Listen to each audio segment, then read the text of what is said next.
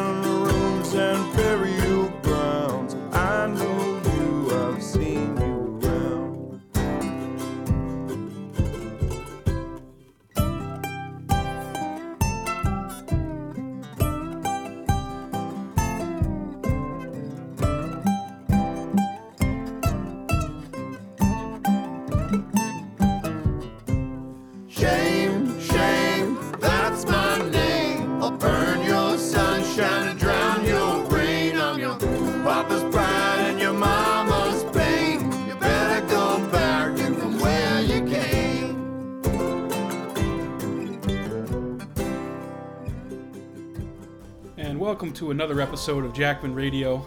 Very excited tonight. We have a special guest, uh, a friend of mine, uh, going back uh, over 14 years now, uh, Mr. Mike McCarthy. Mike, how you doing? I'm doing great. Really pleasure to be here. Yeah, it's good to have you here, man. Thanks for joining us. Yeah, thank you for having me. And as joined as always, Eric. Yeah, hey everybody, episode 31 of Jackman Radio. Excited to have Mike McCarthy in town, and uh, we're going to talk about your music and your background and a whole bunch of stuff, some current events and uh, everything. How you doing uh, there, Oswald? Oswald's good. He's with us manning the uh, the booth. He's he's over in the booth. He just saluted. Yeah, he's in the booth. Yeah. And uh, that is a song uh, called Green Grasshopper off of Michael McCarthy's new effort, Migrant. And uh, that's a cool little tune there, Mike. And little sample there for our listeners. And at the end of the show, we're going to play another song in its entirety. And we'll, we'll let you decide which one you want to do. But uh, um, Mike is a musician who travels all over the United States and outside the United States. And he's up here in New Hampshire for a little a spell, doing a few shows around the area. Um, I have the uh, honor of being able to play a show this Saturday, uh, January 2nd, with Mike at Harlow's Pub in Peterborough, New Hampshire. Hope all of our local friends will uh, come check that out. It's uh, $8 at the door, and we kick things off at 8 p.m. And people will want to get there early. That Yeah. place fills up quick. There should, yeah, the capacity is around 90, and I have a feeling there's going to be a good sized crowd I think we're gonna have a good turnout. So, so Mike, what do you, what have you been up to, man? What's going on? I mean, uh, what uh, what's the latest? Yeah, bring us through 2015. Sure. Yeah. Well, and thanks for thanks for asking. So, uh, 2015 started for me uh, in Austin, Texas. Um, I uh, moved to Austin uh, back at the beginning of 2014, actually, uh, and I lived there for about a year and a half. Um, and I, you know, I, it's one of my favorite places in the world. Um, just a heck of a music city, and it was a place where I just got to meet some really incredible people um, and have some really gratifying professional experiences. Getting to go on uh, Austin's NPR affiliate KUTX, uh, get on the radio.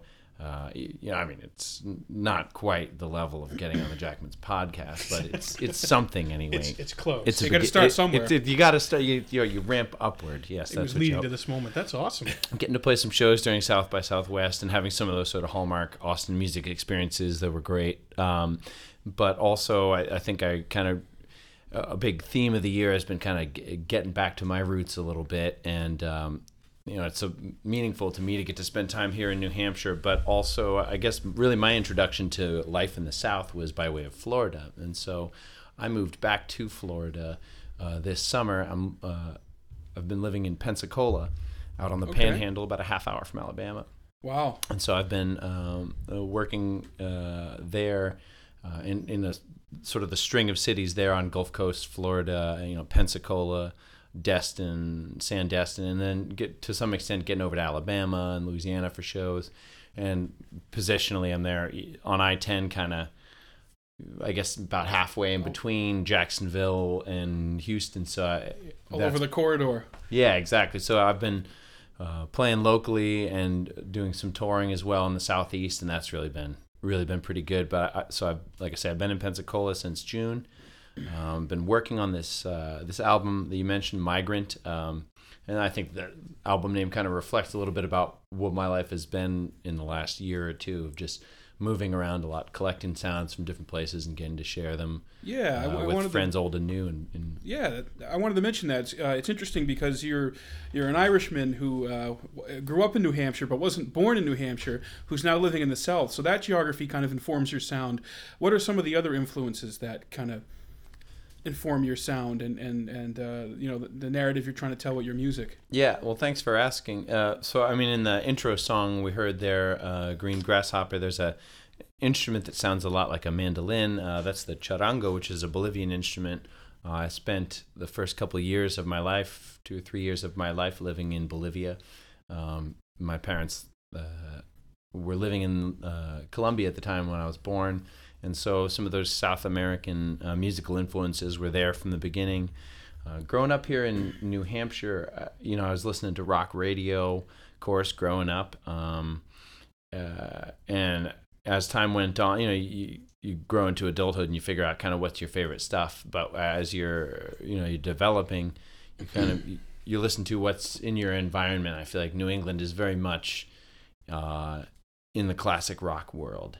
And so uh, coming up, you know, listening to bands like Lynyrd Skynyrd and the Allman Brothers growing up, uh, and you know, Creedence Clearwater, these all these bands that were really referencing the sounds and stories of the South. And so a lot of the last decade of my life uh, has been uh, spent in the southeastern United States and kind of gathering those sounds. Um, so I've really had the the privilege of uh, being able to collect sort of some country influences from Texas and Delta blues influences Yeah. uh, from you know Louisiana, Alabama, Mississippi, uh, that whole life, and then the Florida sound, which you, I guess you could call you know sort of that post Duane Allman uh, world, uh, is something that really called my name early on, and so um, I'm excited because I feel like this album has given me an opportunity to to blend sounds from these different places that have, have touched my life, and what I'm really hoping to do is create uh, a northern sound. Um, and you know, as the the man at the at the helm of of Northern Stone, you know what sort of alchemy I'm after, don't you? Northern rock. Yes, yeah, Northern. exactly. Yeah, yeah. It's interesting because Northern Stone, um, our, our, our uh, guitarist and singer Mike has a lot of the same influences you have, uh, and he has the the Muscle Shoals uh, sound that kind of reverberates through him. It's interesting. You know, he's from Connecticut, but he loves a lot of the Southern rock, the Skynyrd, um, Allman Brothers, and uh, yeah, it's. Uh, I think that music speaks to people because it feels like American roots, and uh, no matter where in America you grow up, you want to feel like you're connected to your roots. You Yeah, want to your- like some your sense of community, ownership. yeah. That's why. Is your, do you see that show Sonic Highways that Dave Grohl did? No, but he- I've heard about it. Oh, it's a really cool project. He went to different cities in the country and explored the music scene in that city, and went back and and recorded a new Foo Fighters song in each wrote and recorded a new Foo Fighters song in each city with a special musical icon from that city. And uh, that kind of reminds me of that because it, it, you know, musicians do live kind of a transient lifestyle. You know, kind of always on the road or always moving or looking for new ideas and inspiration. You know, wherever they go. Well, that's right, and I get that musical inspiration, and also, uh, you know, the the name of the album, "Migrant," in some sense, also reflects inspiration I drew from uh, my interactions with the migrant farm worker community. I, I worked for a time for uh, a foundation called the Harvest of Hope Foundation for Migrant Farm Workers.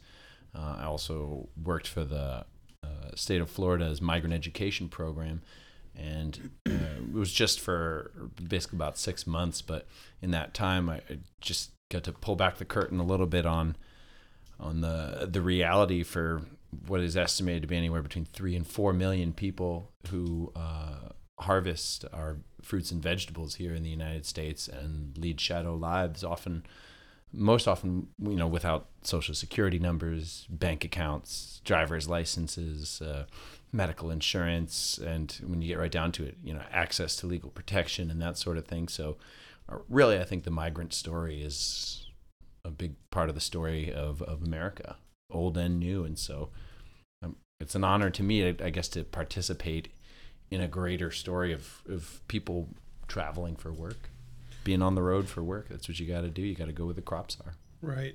And um, obviously, listening to your music, a lot of thought goes into the words you write and the um, makeup of your songs. I mean, talk a little bit about that process when you're writing a song. I mean, are you kind of just gathering memories from on the road and past experiences, and then trying to put it into, uh, you know, a linear story for a song? Yeah. So I mean, really, at the heart of it, uh, I mean, I mean, it starts with a riff, right? I mean, it starts with um, just kind of chewing on the instrument and seeing seeing what comes out and what sounds all right. And when you get a, a- you know when you get a riff moving that sounds pretty good, you know that really the heart of the song is going to live in the melody. And so. Uh, for me, I, it- it's been a journey to figure out what's the most direct path to, to sort of my melodic mind. I, I realized at a certain point that um, that whistling actually, in some ways, is the the purest musical instrument. I mean, I, like I can improvise all right on a on a guitar, but uh, y- you know, I, I can whistle like Miles Davis. You know, uh, So you have a sound or, or uh, you know a riff in your mind, you whistle it out, and you develop from there. Yeah, that's right. It's like it's kind of like the riff is sort of the, uh, you know, maybe the you know sort of the chassis, right? But then really, uh, the melody's the engine behind it. Um, that's sort of driving the whole thing forward. And and once you have your melody, the other things fall into place. But as far as the lyrics, uh, you know, I had a good friend who once said to me, um, and this is sort of a, it wasn't just his idea. I mean, this is something he got from studying poetry. But he said, "Show, don't tell." So instead of saying, you know, oh, uh, you know, there was a man and he was walking down the road and he had a basketball, you know, talk about uh, don't you know don't do all that explicitly. Talk about uh, the sound of footsteps on pavement. Talk about the the sound of pang pang of the ball hitting the, the ball ground. makes. Yeah, you know, so it, I I think sometimes in order to tell a story, to keep it universal and not have it too sort of involved in your own story, you want to look at it kind of sideways and, and give people images and let them draw their own conclusions because then they can put their own story into what you're saying. It doesn't have to be about Michael McCarthy Hmm. Well, literally they- telling the you listener my can color story. it in themselves, and you Yeah. kind of provide Relate the to it. landscape for them to color in. That's right. Yeah, that's the idea. And I, a lot of my, I feel like I'm, I'm always on some level trying to tell the story of the world. Yeah, I think uh, all you know, any great song and all great music tries to do that, you know, and have something that's relatable, you know. And um, it's uh, interesting. Uh, last night we went and saw our uh, uh, Governor John Kasich from Ohio, who's running for president uh, for the GOP nomination. And you know, when Eric and I go to political events, we like to ask serious questions or, or ask questions the mainstream media doesn't usually ask or uh, report on. Uh, that's the chicken in the oven. Uh, uh, humming, by the way, in the back. Yeah, we have I'll some grab that. teriyaki chicken going, folks. We, we do have to eat. Um, but anyways, we saw John Kasich, and I uh, after the event, I got to you know talk with him for a minute, and instead of asking him a policy question or something really too serious, um, I just said, hey, you know, you're the governor of Ohio. You reign over the Rock and Roll Hall of Fame in Cleveland. What do you think about the Moody Blues and Electric Light Orchestra not being in the Hall of Fame? And uh, he was like, uh, "Yeah, no, that's uh, that's crazy. I mean, I, I, I would uh, I'm very surprised the Moody Blues are not in the Hall of Fame." And I was lobbying for He didn't say anything about ELO. Oh no, he did. He did Okay, get good. to ELO. So he, so that's what he said about the Moody's, and he said I lobbied to get Rush in there, and they they I helped. Lo- I don't know how I don't know how involved he was with getting Rush in there, but Rush did get in there in the last couple years. And then he said Electric Light Orchestra. He said, "Oh, Jeff Lynne is a genius, the, the guy from ELO, the, the genius behind ELO.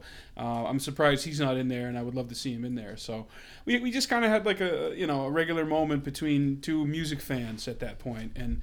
I, I didn't, you know, I, we've asked a lot of tough questions of a lot of the candidates, and I just felt like I wanted to, you know, have it be a little lighter, you know. That's neat. Well, I, I'll say uh, any Republican who's hip to ELO. Uh, Who knows Jeff can't, Lynne by name? Can't be that bad. Well, of course, the stories of John Kasich being fired from uh, uh, Reagan's campaign in the '70s by Roger Stone for selling pot. So Oh he's, he's obviously his music's informed. That's good. Yeah, no, he's, he's hip when it comes to that. We don't agree on much, but we, we agree that we want Electric Light Orchestra and the Moody Blues in the Rock and Roll Hall of Fame. Well, just earlier today, someone said, "Hello," and I don't know why, but I, I went, "Hello, how are you? Have you been all right through all those lonely, lonely, lonely, lonely, lonely?" You stop. That's what I'd say. I'll tell you everything. Did you have a flashback to Billy the telephone. Madison? How could I not? I, I was pretty mean to you in high school, and I, I just wanted to call and apologize. You know, and when he puts on the lipstick and, Yeah, and lies he back feels and right. smiles. maybe we can get right. coffee sometime or something. He's like, yeah, yeah, th- that'd be nice. He puts the lipstick on, and he crosses his name off the hit list. Yeah. No, the forget, forget. Boardwalk Empire. I'm pretty sure that was the high point of Steve Buscemi's career right there. Yeah, exactly. That was that. Was, I'm glad I called that guy when he shoots the guy in the ass at the end. I mean, I have to love that. Well, I'm glad that you asked that question. That's what I, you know. That's what I wanted to ask Kasich because I, I saw Jeb Bush earlier this year. I asked him a really heavy question about, um, you know, confiscating flight school records from where the, the 9/11 hijackers trained, and he didn't like that very much. And we've asked, uh, you know, Governor Christie some tough questions. We've asked. Uh, uh, who else? Rand? Well, we, you know, we're always polite. That's the, that's the thing. You know, the thing about That's politics. missing from politics, man. Politics, I think, Civility. you can disagree with someone, you know, even in your own family or whatever, but you can still be civil. Be decent. I mean, Han- Hannibal Lecter's a cannibal, but he, he values you know civility. He doesn't Yeah, like manners. rudeness. Yeah. He, he eats the rude. You know, he eats people who are rude. He doesn't like rude people. So And you know, I agree with you. Although still in the balance, I think I'm and like anti Hannibal. oh yeah, no, Yeah, I, yeah, yeah. I'm just I'm just bringing that up because. But we're, he we're is a, binging. amongst serial killers. He is a class act. Oh He is, hell yeah! yeah, and- Styles impetuous. He has his own, you know, code like Dexter, and uh, I, I bring Hannibal up because we're, we're binge watching season three of Hannibal, which Do you dream much, Mike? you know he didn't blink at all when he when he shot that Anthony Hopkins, the first Silence of the Lambs. Mike would know that. Not only that, he only had 14. He had, Yeah, yeah. he had 14 minutes of screen time, and that's the shortest amount of screen time for any actor who won Best uh, Actor for the Academy Award. A little bit of useless trivia for you. Well, any more time on screen, I think we'd all uh, be. It spoiled your appetite. Yes, that's right. So yeah, we've been binging on that. so Sweet that was a cool event. I mean, Eric and I go to uh, as many political events as we can, and Sunday we're hoping to go see Hillary Clinton uh, up in Keene, who I think, unfortunately, will be the Democratic nominee. I'd rather see Bernie get it, but uh, Me You too, know. but Amer- America's not ready for Bernie. they will be eventually, though. I think. I, th- I actually think America is desperately, desperately ready for Bernie, but they just don't know You it. know what I think Bernie's doing, Mike? He's he's putting the T on the links for Elizabeth Warren next time around. Interesting. That's what's going on.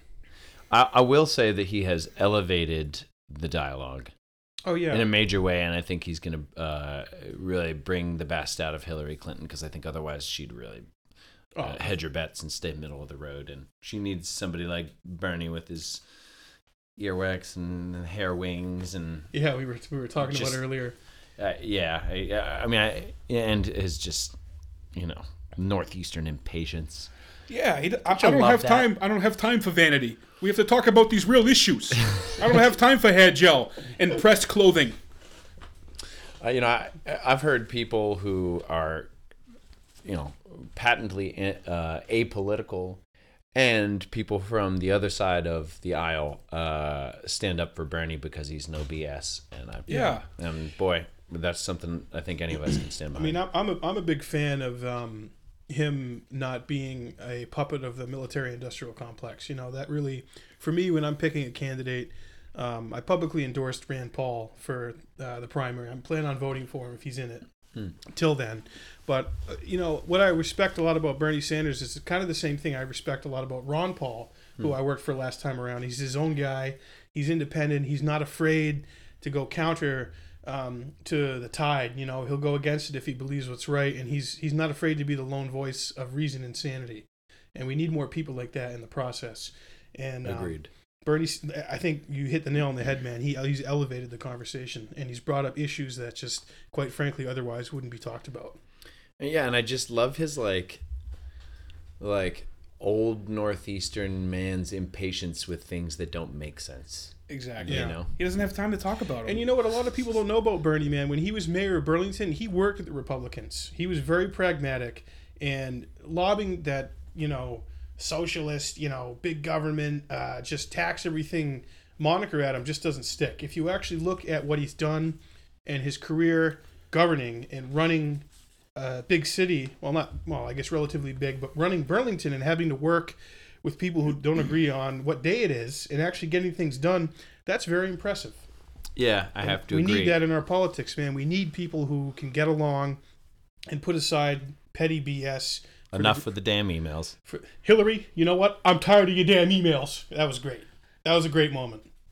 Great yeah, moment. yeah, and I, how how class act of him to to sort of give her the alley oop there. Yeah. He did give her the alley He's the adult in the room at that point. He is the adult in the room, and he didn't use any of that, any of that at all in his campaign. He's, I think he's done what he said he's going to do. He's running a campaign on ideas, not smears and attacks. He's just been And himself. you got to respect through. that, man. No I matter where you're coming from politically. Now, I, I will say though, my older brother made a point the other day, and I, and and I, I think this is worth considering. Do you know that Bernie Sanders' net worth, his total net worth, is around three hundred thousand dollars? I was just looking That's at that it? today, man. Yeah. Three hundred. That means that between he and his wife, yeah, Really? they are worth three hundred thousand dollars. Now, don't get me wrong; that is a great indicator to me potentially of what kind of man he is. But I mean, how is a person who's running for president of the United States? I mean, there are public school teachers out there who are worth more than that. Right. It's and, true. And his, his wife was the head of a college, a president of a college, I think, or something. Or Does he? I I mean, mean, like, he's got his Senate salary, right? I mean, I mean, he got- uh, he owns a, ho- a house. You, you know, Well, it's Ost- just- it's just- presumably, maybe he doesn't. It's Maybe just he obvious he hasn't leveraged his position of power for monetary gain. like so many of so many career politicians. that's do. very refreshing. That is, yeah, it is refreshing, and I think you're right, Eric. I think he's gonna he's he's gonna pull Hillary to the left, and I think that's gonna be a strong consideration for who she picks as her running mate. Oh She's- man, she's gonna have to go with someone. I think. Yeah, who's- well, not only that, man. Hillary bought and paid for by Wall Street. Goldman Sachs paying her half a million dollars for speeches, man. I mean, what she's is a she- political professional. Yeah, she is, and she's a hawk too. She's a war She is hawk. very she voted for hawkish, the I Iraq mean- War, as we all know. yeah. She's a she's a militarist. You know. And it's interesting in New Hampshire um, because the independent or undeclared voter, as they're called by the press and the pundits, um, you know, makes up nearly 45% of New Hampshire's state I love registered that, voters. dude. That's that. why they're all up here. That's why they're in our Hey, backyard. we're independents. They're in our fridge. I, I'm a Re- I'm a registered, registered I'm a registered independent, I've- Jeffrey. dude, I voted for Green Party. I voted Republican. I voted I like how you say as they say undeclared because it's like no, I declared. right. Yeah. I'm independent. I'm independent. Exact- yeah, yeah, don't, exactly. don't call me undeclared. I'm independent. I Exactly. mean, it takes it, and it would take a New Englander to explain that concept to the world, wouldn't it? Exactly. Be like, And- uh, and to win- independent yeah. is a declaration. Like, well, y'all were like hanging out down in Texas, like you know. yeah. like, What's the deal? It's like right. Ventura. We're I'm starting not. a country for everybody. I'm not Democrat. I'm not Republican. I'm independent. So you know, his- the body his- Ventura. historically, uh, the candidate with the highest level of support um, from partisans, you know, really extreme left or right wing, which we're seeing with uh, like Donald Trump or um, you know the left wing with Bernie, wins the primary. So you know, someone like Bernie and someone like Trump, I think, Dude, could, he- could that each of them could win the New Hampshire primary. Bernie might pull out the primary. But with the share of undeclared voters is at an all-time high and it's rising, uh, we're nearing the day where the whims of the undeclared voter may prove very decisive. So I think people are kind of rejecting the two-party moniker in a lot of ways. Good. And I think that's a good thing. oh, I think I that's think a great that, you thing. know, And that's say- another, another thing about Bernie, man. He's operated outside of that. You know, been an independent. Well, he is since an his independent. Days as a member of the House of Representatives, and caucuses mostly with the Democrats, but still can say I'm an independent. and I don't have to follow you guys blindly, and I love that. and I'm happy to see Trump smash the Republican Party because they, they needed something. I mean, yeah, they uh, definitely need to He's be not going to be the next president. Okay, that's not going to happen. I don't even think he's going to be the nominee. But he he has he has he's going to leave the Republican Party in shambles. And if there's one I good- do really appreciate him doing that. if there's one good thing for what he I really th- to come appreciate out of him what he's showing- been doing, it's that. You know, Yeah. Yeah, pr- pretty much every time he says something about how you know we need to hire space aliens to come shoot all the Mexicans or something, you know, uh, I'm just like, thanks, buddy, for helping, Yep, really uh, showing show your party's ass. showing the the, the, the true colors and the stripes. I do. Now we're going to use the technology, Mike, from Independence Day to round up all the illegals, and it's going to be tremendous. and we're going to do very well. We're going to shoot that blue shit out of the spaceship, and it's going to create a net, and it'll be able to identify if it's an illegal or not, and it's going to be huge. Perfect. so uh, this is our last episode of 2015. I do it for everyone, Mike. you Mike. did I, not just shoot that blue shit at me. I do that. I do the Trump for everyone, man. It's Oh, Eric, just- Eric, Eric it's an goes in and- icebreaker, Mike. Eric goes in and out of the Trump character daily. Yeah. And we, we went to our Christmas, Seamlessly. uh, our family Christmas party. We hadn't seen some relatives in a year, two years. He launches into Trump within 10 minutes. Ice broken. Everyone's pouring a drink. It's just, You you gotta have the derisive, uh, the excuse me, derisive raised lip. I think Yeah, that's no, huge. that's that's very important. you Mike. raise your lip because you're just disgusted with quite this honestly, weak Mike, world in front of you. Nobody does Trump better than I do, and you got to squint your eyes. You got to kind of go a little bit hear squinty, it? There it and you is. kind of you just got to say, "I have many billions, Mike. I've employed thousands. I built a tremendous company. We're gonna make America so great." You know, you got to, and the hands are important. Yeah, too. the, the hand motions. Yeah, Right, the, the sideways quivering It's almost like he's getting shocked. but I, will- I will say, Mike, this is the most fun I've had in a presidential Oh, election. yeah, without a doubt. And I've been involved in all of them since 04. Dear God, just please, for one reason or another, please let there be an instance of uh, Trump and Bernie having a, Debate? conversation. Oh, That would know, be great. on national Could you imagine TV. that? I just would love. I mean, to Bernie, you, your looks are a disaster. Who does your hair? Helen Keller? I mean, by the looks of it, it's just a complete disaster. Bernie would be like, "How dare you, Donald, you billionaire oligarch?" You know.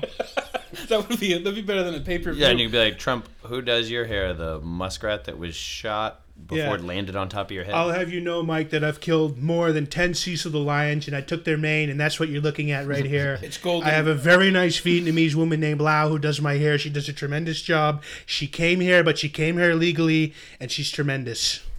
Well, I, boy, I think we're ready to solve the world's problems. Oh, so twenty. I want y'all for president. Hey, ten. Yeah. What? Five? Five years? I'll be running You for. hear I'll that? run I'm saying office y'all again. now. Right. Yeah. There's Yeah, southern like twang going on hey, there. Hey, roots, roots. Hey you know? man, so 2015 is coming to an end. Uh, you know, I know it's kind of cheesy, but are there? Do you guys have any New Year's resolutions or anything that you really want to push for in 2016 that you're looking at? Eric, you What go you- first. what do you Well, think? I want I to. need a man to come up with some BS. I want to continue. Um, even though this during the holidays I broke my paleo diet. Are you familiar with paleo, Mike? I am. Yes. I've been eating paleo since uh, October 13th, and I've lost 31 pounds. So Wow. I feel really good. Um, there are less delicious ways to do it for sure. Yeah. Oh, yeah, man. And you don't have to go hungry on paleo. So I think for New Year's, man, I just want to keep doing that and, and stay on that and, uh, you know, continue to eat, eat healthy and uh, get my weight in check and, uh, you know, just, just help my health and feel better and keep the podcast going and, uh, you know, finish my master's degree in education to become a teacher. That's, those are, those are the three big things. Those are some good lofty goals right there. I'm very close. I'm very close to all of them. Very close. What about you, Mike? Yeah, same thing. I mean, I've, I haven't been doing the paleo as long as Eric, and certainly the holidays have been a little trying. Bumpy. But uh, I'm not quite down 30, but around 25, and uh, I just feel better, and I want to continue to do that. Um, you know, I want to make my health great again, and uh, continue with the podcast and the music, and you know, just usher in another year. We're going to be 30 next year, so you start thinking about things when you hit 30. I guess I don't know. Well, I that's mean, you, you right? You just turned 30 a year. well, yeah. ago. I'm, I'm even deeper in than that. I'm 31. right. Um, committed. Yeah. So, uh, as far as resolutions for next year, well, um, for the coming year, I guess one of my this last year was the uh, I, I don't plan to do anything for work other than music. Uh, That's in great. 2016, And you mentioned that's earlier you're, res- you're doing this full time. Yeah, I want to is talk, full-time talk now. about that a little bit more in the next half. Yeah. yeah, I definitely want to touch Yeah, on that. but yeah, I guess that's uh, just a real uh, commitment, unhesitating commitment to my music, and and just uh, only working in music. That's that's what I will do this year. That's beautiful, awesome. man. Well, the fire is roaring, which needs to be stoked, and does. we're coming up on our second half of the last episode of 2015 for Jackman Radio. So we're gonna take the chicken out of the oven and pour another beer. So don't go anywhere.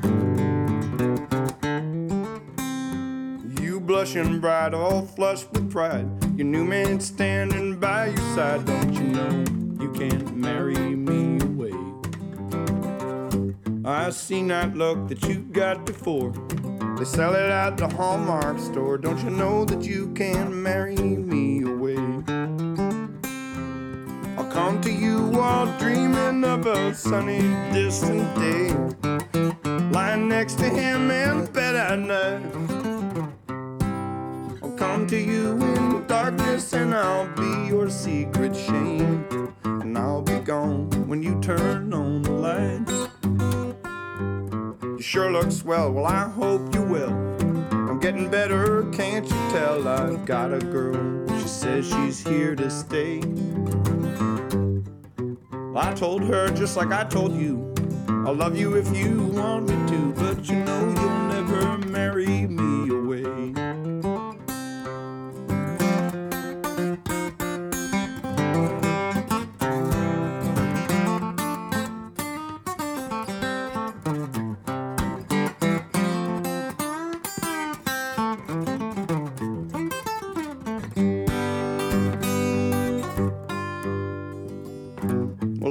heard it said somewhere before.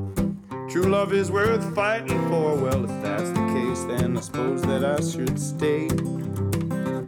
Well, I won't expect that much of you.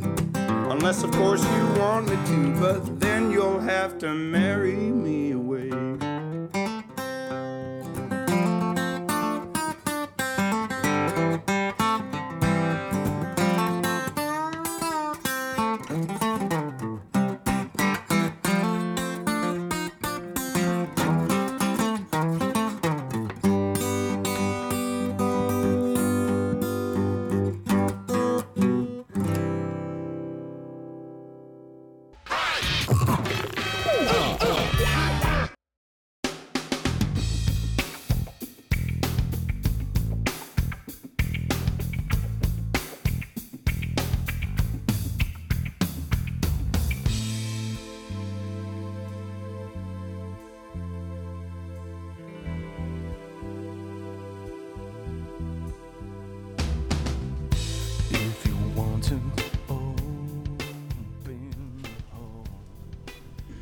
Homoerotic undertones and overtones of that, really good. Really, really good. Welcome back to uh, more Jackman Radio. We're gonna try and get the the crackling of the fire, first fire of the season. Let's see if we can hear it.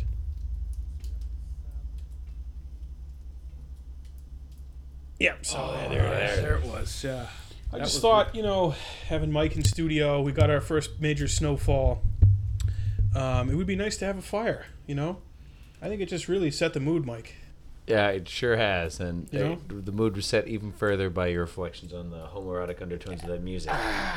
The fire rises. Yeah. Oh yeah. No, that that that music was inspired by Elton John. and we want to we want to have uh, Michael play us uh, one of his songs off his new album Migrant. But before we get to that, I, I got to talk about this news story. I don't know if you guys heard about this. Did you guys hear about the Catholic priest who was uh, scolded for riding the hoverboard during church service? No. I did not. No, okay. This is this is this is great stuff. Father Albert San Jose of Our Lady of Miraculous Medal Parish. That's M E D A L, not metal like Lemmy. Rest in peace, Lemmy. By the way, Oh, yeah. rest in peace. Like the Pink Floyd album. Yes. was suspended by his diocese after a video emerged of him riding a hoverboard scooter during mass in the Philippines. Dude, that's kind of psych. you guys got to see this video. Is he in the full garb? He's in the full garb going up and down the aisle, you know, between the pews and the crowd's cheering for him and they're Really? loving it. Someone captured it clandestinely on their phone or something and loaded it on YouTube and the uh. thing went totally viral. Dude, but that's that's like that's good. That's good coverage for the Catholic Well, Church. Well, yeah, though. I mean, this is a cool little story. A Catholic priest who rode a hoverboard scooter during Christmas Eve Mass in the Philippines has fallen foul of his diocese, which suspended Father Albert for attempting to get attention of the people in a personal manner. The priest has apologized for the incident, which was recorded. San Jose became something of a viral hit after the video was posted online of him riding a self balancing flat scooter through the aisles singing, May the good Lord bless and keep you, to the congregation, which applauded his performance at the Church of Our Lady in Miraculous Medal Parish in Biñan, south of Manila. Am I pronouncing that right? Biñan.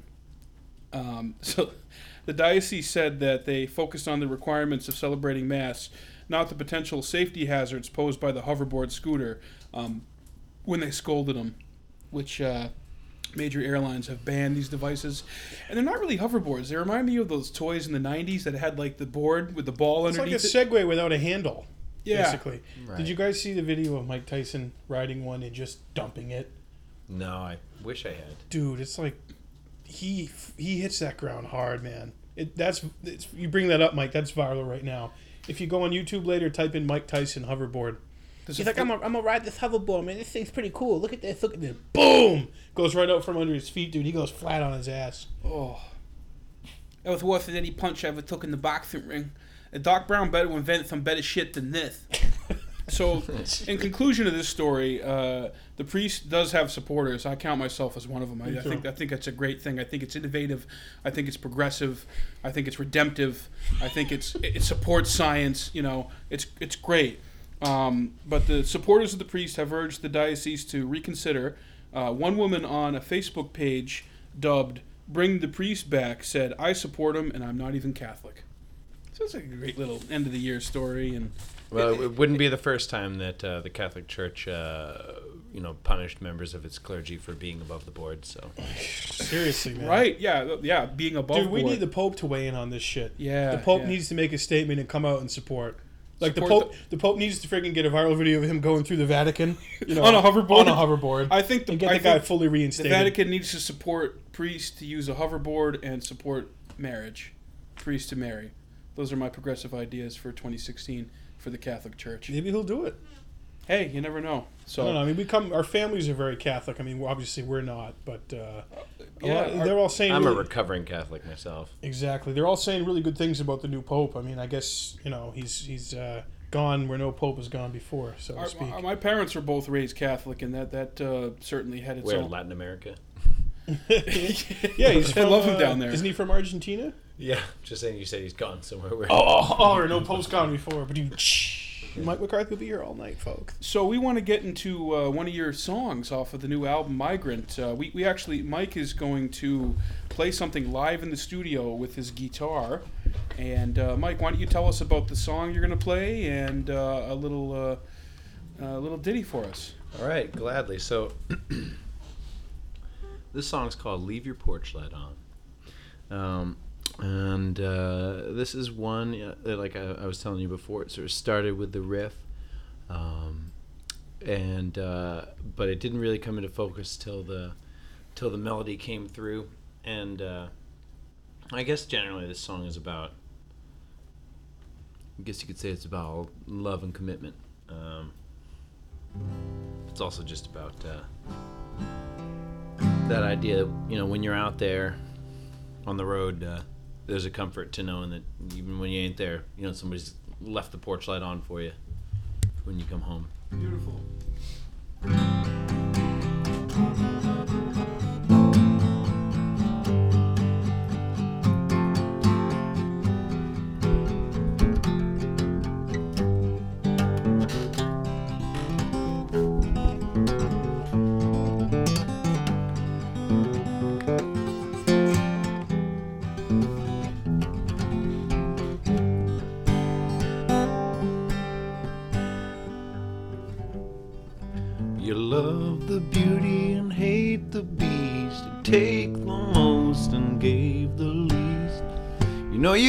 Your cake but you let them eat it too Look for sun while you dress for rain. Arms against your window pane. Sleep don't come that easy, and rest don't come at all. Won't you leave your porch light on? I've been counting headlights on the interstate too long. Won't you leave your porch light on? Don't know when I'll make it home. Oh, but when I do, I'll come running home to you.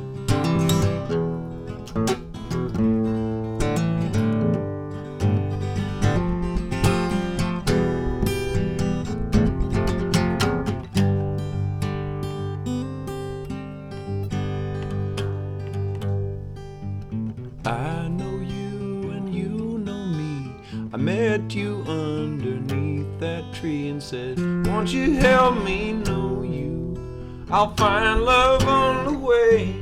But love is just a game we play. Hate is love that lost its way. Nothing is forever, nothing stays the same.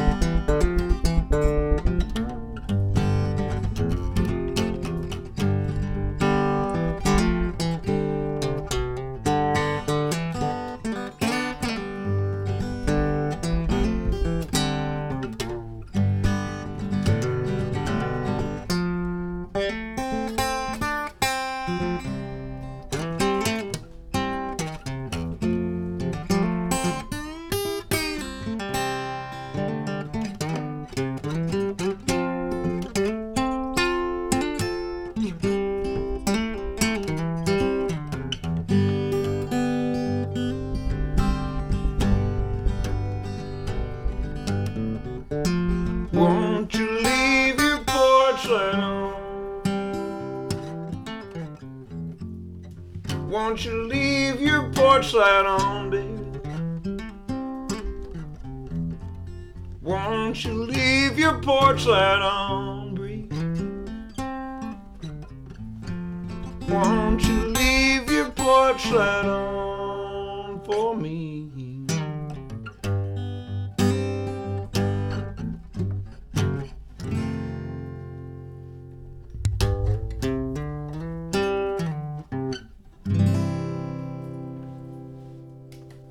Hey.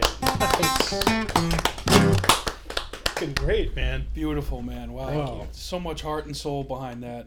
thanks, the thanks. fact that that's an original composition. I mean, Hate is love that's lost its way. Right? yeah, What a cool thank- line, man. Thanks for picking that out. I, that's how I really feel, man. Whenever you see someone who's really got a lot of hate in them, it's uh, which seems to seems to come from misdirected love. Love has lost its way. Wow. That's great, man. What a cool song. Thanks. Yeah, my voice is a little a little froggy there, but uh, but that, Sounded fine to me, man. as my roommate would say, hey, that's real. Yeah. that's hey, real. that's There's no, as real uh, no it auto gets. tune there. Yeah, hey, No auto tuning, you know? None of that stuff going on. That's beautiful, man. that's awesome. Well, thanks, Phyllis. So, uh, how, how was your reception with playing your original music, uh, you know, down in Florida and, and all the other places you are? I mean, what kind of reception do you get from people? Um, I mean, overwhelmingly, it's uh, really positive. I mean, I, you know, I, I try to sing uh, a universal song. I mean, I, I play American roots music, and so I feel like a lot of what I'm doing is um, giving tribute to the people who came before me, and uh, and blending regional roots music styles uh, so that people hear something that sounds like home to them when they hear me sing. Um, and it's important to me that my what the I'm not just telling my story but I'm telling other people's stories. Uh, that's something I think about a lot and I think that um, it's really valuable to me to be able to connect with people I don't know through my music. So I'm always hoping I mean to me in a way the ideal condition is to have someone who sort of you know has never heard me before and maybe he's kind of sitting there with arms crossed just uh, needing to be convinced and for me to, to come to come meet them both in terms of the, the sound of the riff and the to- story i'm telling and i love it if there's a, a line that sticks out like that one did to you you know It did, man. I, Um, yeah, I mean, so I try to articulate some clear ideas. Yeah. And I, I, I noticed too, and I feel like this is true with me too. I think this is just how attention spans work.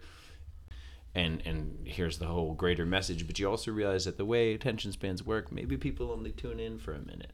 So in a way, any given line needs to be able to stand on its own and be a microcosm of the greater idea of the song. And so, yeah, like I guess what I'm saying is for me it's important that the heart of the song could live in one line, you know. And they might only tune in at the best part eh, best part of the song, best sounding part or the catchiest part. So when that happens, you want to give them a line in each part of the song that if you know, if they tune in, they're going to get a sense of what you're doing, and then and then they might be focusing on something else, you know, ch- checking their phone or talking to their friend or having a beer or whatever. You know, you, you can't expect people to always just be sitting there in rapt attention listening the whole time. So Right, the entire night just transfixed Captive on you. audience. As a musician, you you have a fantasy of that, and I, I- know I know exactly what you're saying. You know, because uh, when you look out into the crowd, you know, and you see people on your on their phones or having a conversation with with someone, you're you're like maybe I'm not reaching them. You know, maybe you know, but something does always stick.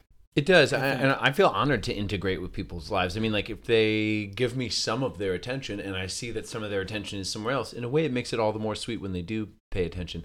And on the other end too, uh, it can. I mean, if you do play a listening room show where people are just sitting, Sitting and and listening. just looking directly at you, like that's there's an honor to that, but it's also somewhat agonizing to have people just stare at your physical Analyzing. self while you tell the story of what your life is and it's it's really intimate i mean It is. there are times i'm on stage and i'm like did i sign up for this to have people like look at my look at me and Yeah, I- listen to my inner thoughts. I feel like stiff right now. I need to. I like get- music. I don't like you know necessarily being under the microscope, but that's part of what you sign up for, and that's the, the gift you give a little bit. And I, in the interest of you know being realistic and and and and, and some humility, I mean, it's just uh, m- your music doesn't always connect with everybody. Sometimes people don't get it. I've had times I'll Oh, absolutely. and, and then there's a, a crowd reading thing too. There've been times I'll go into a, uh, you know a situation where they want party music, and I start singing about my emotions or something, and people don't care because they're here to there to have some beers and take it easy. So then you realize, hey, you know maybe this isn't about my story. It's about providing a sound for people to celebrate too. So it's always a give and take eh, with you know That is between very performer true. and, and, and listener. sometimes the audience just wants escapism and uh, Right. whether it's watching a movie or seeing a band that you love i know when i went to see uh, brian wilson from the beach boys last summer with my dad for me that was because of the familiarity with the songs Right. you know for me growing up it was basically escapism for a night but it was al- it was also what brian you know wilson was trying to say as as a as an artist you know when he was so young writing these songs but more more so it was like an it was like americana it was like nostalgia for a time that i did, that wasn't even alive for but it was escapism Yeah. you know Yeah, and right, and if he decided as an artist to shirk all of that and to spend the whole night telling some, you know, topical to him, uh, you know, very personal story in a in a very sort of obscure, musically dense way, uh, I mean, there's art to that, but at the same time, there's humility to him getting up there and being like, yeah, you know, I know you're here to listen to me uh, sing through the barbara hits. ann yeah Play the hits. Yeah, and, he so I- I, I think that's an important thing as a performer, and I, you know, a lot of what I do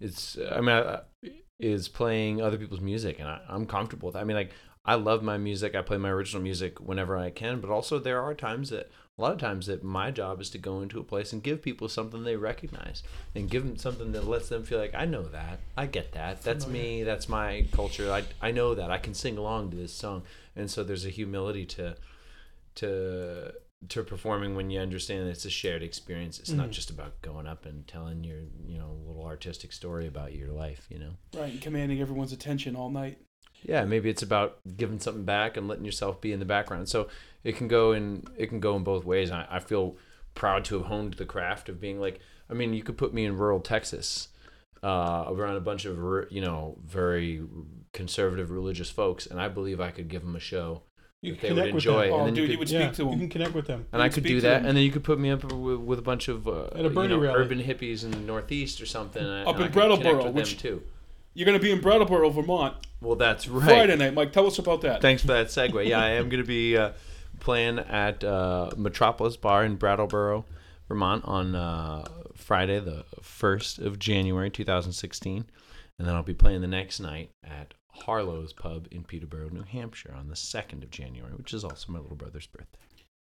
Really that's luke's birthday Yes, he's got to be what 27 28 28, turned 28 28 years old. Yeah, Luke year McCarthy. Hey, shout out to Luke McCarthy. You're a beautiful man. You're going to Wharton. It's a very fine school. You've done very well, and I'm very proud of you. Well, I'm proud of him too. And that's that's another thing, Mike. You mentioned uh, Brian Wilson um, is a great way to connect generations. And we go to, we went to a lot of those shows with our father, and he landed in California from Newfoundland, Canada, in 1965, and that was the height of the Beach Boys. You know, the surf music and all that. And it's kind of just really an amazing and mind blowing experience to see someone like Brian Wilson or the Beach Boys, who was singing to your father when he was a 10, 11, 12 year old boy You got to share that with him. and to share that with him it's it's it's it's kind of kind of hard to, to describe it kind of gives you the chills It does. I- Oh, I- yeah. you know, I, for for me, it was kind of like growing up. My dad was always spinning the Grateful Dead, and you know, the Grateful Dead they played country and folk and blues music. And back in, in that day, you know how when you're a kid, pardon me for burping, Seltzer. we all do it you seltzer, you know. Um, when you're a kid, you don't really distinguish between different artists, and you have no way of knowing what's old and what's kind of old and what's really old and That what's is, new. it's all new to you. Yeah, It's all new exactly. to you. Or, or perhaps it's all old to you, right? It's all stuff that happened before you did, right? right So, in listening to the Grateful Dead growing up, I remember thinking like, oh, you know, I did not really realizing that these were this is like a you know some hippies in California like reappropriating the sounds of country and blues. To me, that was just country and blues music. But as I grew up uh, into an adult and was listening to you know m- the Grateful Dead in, in more depth, I realized, man, my dad really did me a solid uh, playing that stuff around the house. So yeah, a lot of the music we love, it, it does come down to family. And for me, American roots music, it has a lot to do. And the reason I spend, I've, I've, this is my life's work playing American roots music, is that for me, and there are different things you can get out of music, right? I mean, some people want to have music be a thing where they're making a new sound that sounds like the like the sound of the modern age and and thinking of everything as sort of this new frontier but for me this whole other side of music has to do with tradition and family and and connecting to those who who built the world that you know was in place on the day you were born Right. Yeah, no, it's uh, same with us with our dad. He played obviously the Beatles, the Moody Blues, uh, Dylan, the Who. He played all that for us when we were, you know, six, seven, eight year old kids, and that has a huge part in determining the kind of uh, taste that you'll have and develop as a as a man. So definitely props to the to the fathers out there, man, playing the good music. In fact, really, is there anything that your dad could have done to show you his world? I mean, maybe he could have showed you some books or something like that, but really to show you the culture of the world he grew up in, it's it's through music that we learn how how our parents lived. It was through music, and it was on the ice playing hockey with the old man. Because Dis- he's discovering mom and dad's uh, vinyl John Lennon records. Like, Yeah. The first time I heard Imagine was on vinyl. That's the way it ought to I be mean, for that was that. I remember it to this day. I was in, you know, down in Ashland, Massachusetts, in the first house we lived in, and I was probably, uh, I don't know, eight eight years old or something. And I, my parents had a copy of Shaved Fish by the Plastic Ono Band, and Imagine. I heard that on vinyl, and uh, the smell of the vinyl, the the old record player. I mean, every it's still it's all there, and Yep. I cite that as you know one of the one of the things that really got me interested in music and and really shaped a, a lot of the you know who I am today. It's crazy how you identify music with dates and time periods and events in your life, but when you think back to it, you know, music has uh, always been there. There's always a radio on somewhere in the background, whether it's in the car or at a job site or even at school or wherever. Music's always been there. So. It's the it's the soundtrack of our lives. It's a link to the past, and yeah, that, and that's a that's a particularly beautiful story, Mike. Uh, of, Yeah. of, of coming across Imagine in such a way to to hear Imagine on vinyl at the age of eight in your parents' home. Everyone should be so lucky. And for me, really, the, the, my favorite Beatles song still to this day. My dad bought me the Beatles '67 to '70 Double Blue album on, on CD. He bought me a brand new CD player, boombox for my tenth birthday. tenth or eleventh birthday, and he's like, "I want to play you across the universe." And that was really the first Beatles song that really just became. It still is my favorite Beatles song to this day. You and Mike actually recorded a And, cover of uh, that years yeah, ago. Yeah, we did. We did many, many years ago. I remember that man in your, in your basement at uh, over in Jaffrey at your I, folks' place. I would shudder to hear. I wish I could. I wish I hear had it. it. I'm glad that it is, has not survived. it had a lot of soul, but but that song is is uh, just so special and important to me, and and um, is still my favorite Beatles song. And that was a moment when I was, I don't know, 10, 11 year old boy, and my dad played it for me, and just uh, thinking about it, man, it gives you the chills.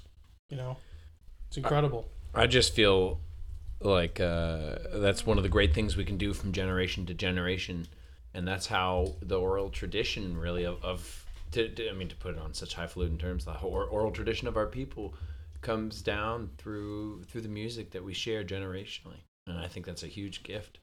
It really is. Yeah, and everyone's got a favorite band or a favorite uh, musician or piece of music. You know, at the end of the day, you know, as a go-to, and uh, even people who are maybe are not musicians or who are not uh, don't think about music as much as maybe we do. I mean, music's with me every day in my life. I mean, if I didn't have it, it's like, you know, might as well, might as well give up. But um, do we want to have Mike play one more tune on Yeah, maybe on that want to, other the other? Bef- Before you do, Mike, tell everybody where peop everyone can go to find your music and, and support you and share your art and, and get a hold of you. Well, yeah, thank you for the chance for that plug. Um, so, and just thanks, guys, for having me here on your show. Oh, yeah, it's been great, man. So people awesome can to have you here. Well, it, it, uh, to come back to come back to my hometown and get to hang with some cats I've known for a decade and a half, and uh, Oh, we go all the means way a great back. deal to me. People can find my music at MikeMcCarthyMusic.com, and that's McCarthy M C C A R T H Y. MikeMcCarthyMusic.com. You can find links to purchase my last album, as well as uh, the new album Migrant, which is coming out this week. Um, so this song I'm about to play for you is a, a number from that album.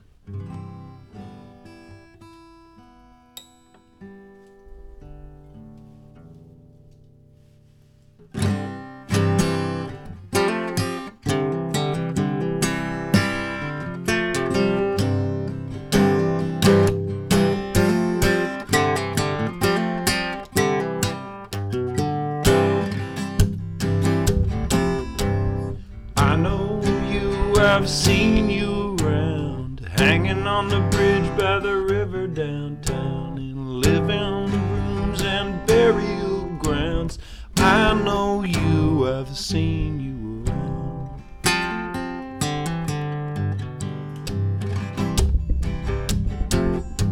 Shame, shame, that's my name. I'll burn your sunshine and drown your rain. I'm your papa's pride and your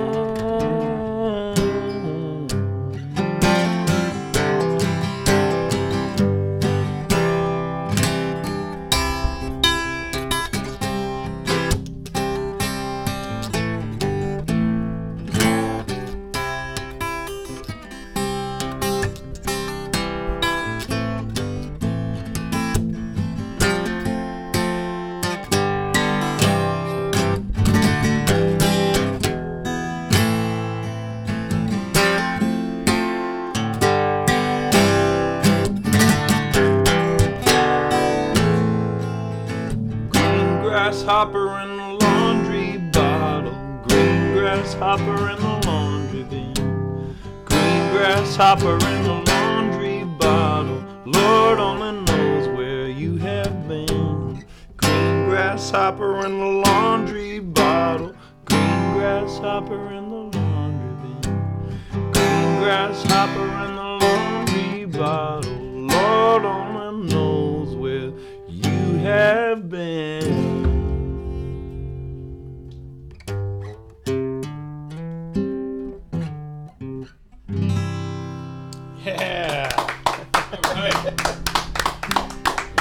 Mike, that was beautiful, man.